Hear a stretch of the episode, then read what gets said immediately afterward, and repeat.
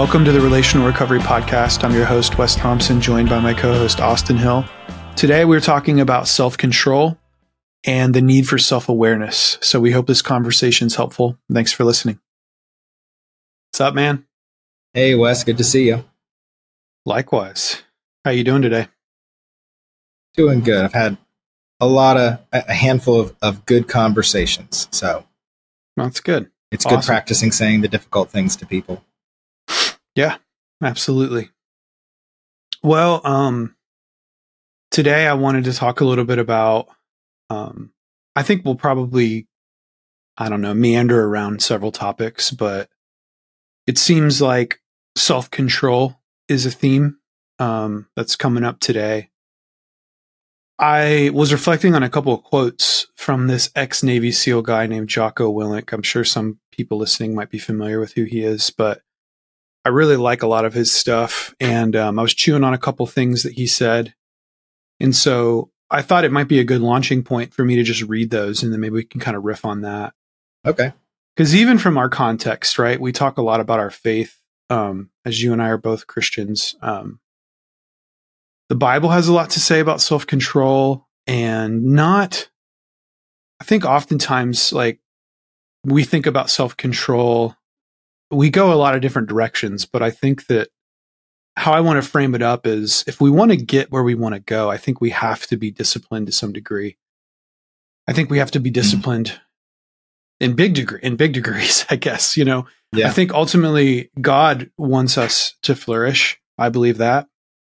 But in order to in order to flourish, there's a particular kind of way we have to live our lives. Like we we can't do anything we want and it end well for us. Um, and that's true for anybody. And so I think that self control comes down to like doing the things that are ultimately going to bring about um, good good things in our lives, and that that takes intentionality and it takes uh, focus and it takes you know we have to write those things down. We've got to.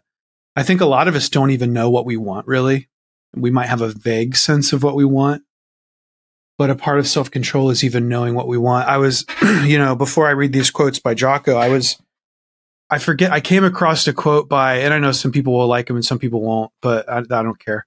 But um, I, I, came across a really good quote by Jordan Peterson recently, mm-hmm. where he essentially said something to the degree that like we can't exude self control unless we are self aware.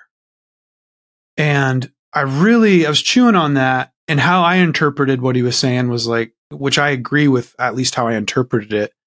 It's like I can't I can't be really self-controlled if I don't really know who I am and what it is that I want and what it is that I struggle with. Like s- self-awareness has to do with knowing my vulnerabilities, knowing my struggles, knowing how p- other people perceive me. And if I have a really, really low sense of self awareness, it's going to be hard to be self controlled the two kind of go hand in hand. And so I think self awareness is another topic that might come up a little bit today. But it's interesting. I hadn't really thought about it that way until I read that. I think it was like a tweet or something by him that someone sent me that I thought was really good. But how about I just read these quotes by Jocko and even that comment from Peterson and you can we can kind of riff on that. Um, that sounds good. There's also a biblical text, you know, I'll start with that, you know, in, in Titus 1 8.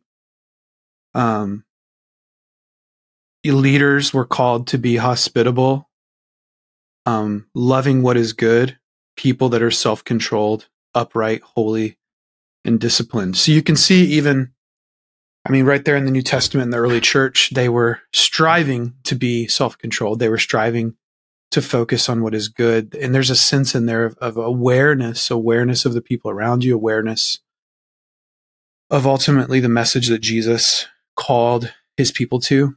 Um, so there's a, there's a piece of self awareness there. There's obviously a call to self control as well. Jocko, who again was this ex Navy SEAL, intense guy. I really like these quotes though. He says, most of us aren't defeated in one decisive battle. We're defeated one tiny, seemingly insignificant surrender at a time that chips away at who we should really be. I'm going to read that again. Most of us aren't defeated in one decisive battle. We're defeated one tiny, seemingly insignificant surrender at a time that chips away at who we should really be. Really like that. The second thing he said that I thought was interesting was he said one of the key qualities of a leader, and again, I think all of us listening, anyone that walks the face of this earth is a leader to someone. So I don't want anyone to hear the word leader and think that's not them. But he says one of the key qualities of a leader must, um, is a person who must possess is the ability to detach from the chaos, the mayhem, and the emotions in a situation and make good, clear decisions based on what is actually happening. Again, one of the key qualities of a leader, or one of the key qualities a leader must possess, is the ability to detach from the chaos, mayhem, and emotions in a situation and make good, clear decisions based on what is actually happening. You know, I, th- I think um, there's so many there's so many um, themes that kind of come up for me in those two quotes. Well, I, have I think I've quoted like four things at this point. Um, so in all of these things, the biblical text in Titus, the two comments from Jocko, the one comment from Peterson. Before I just keep rambling here, Austin, what does all of that? I don't know. Does that stir up anything um, in you? Yeah, I think what stands out the most to me, where I'm seeing consistencies between all of those is we it, we are actually in, in control of a lot less than we think we are. But what we need to control, that self control part, is the most important thing for us to focus on when it comes to how we respond. Like the, that the first quote by Jocko, it's like it is their tiny, seemingly insignificant surrenders. Surrender is a choice that you make. It's not something outside of your control.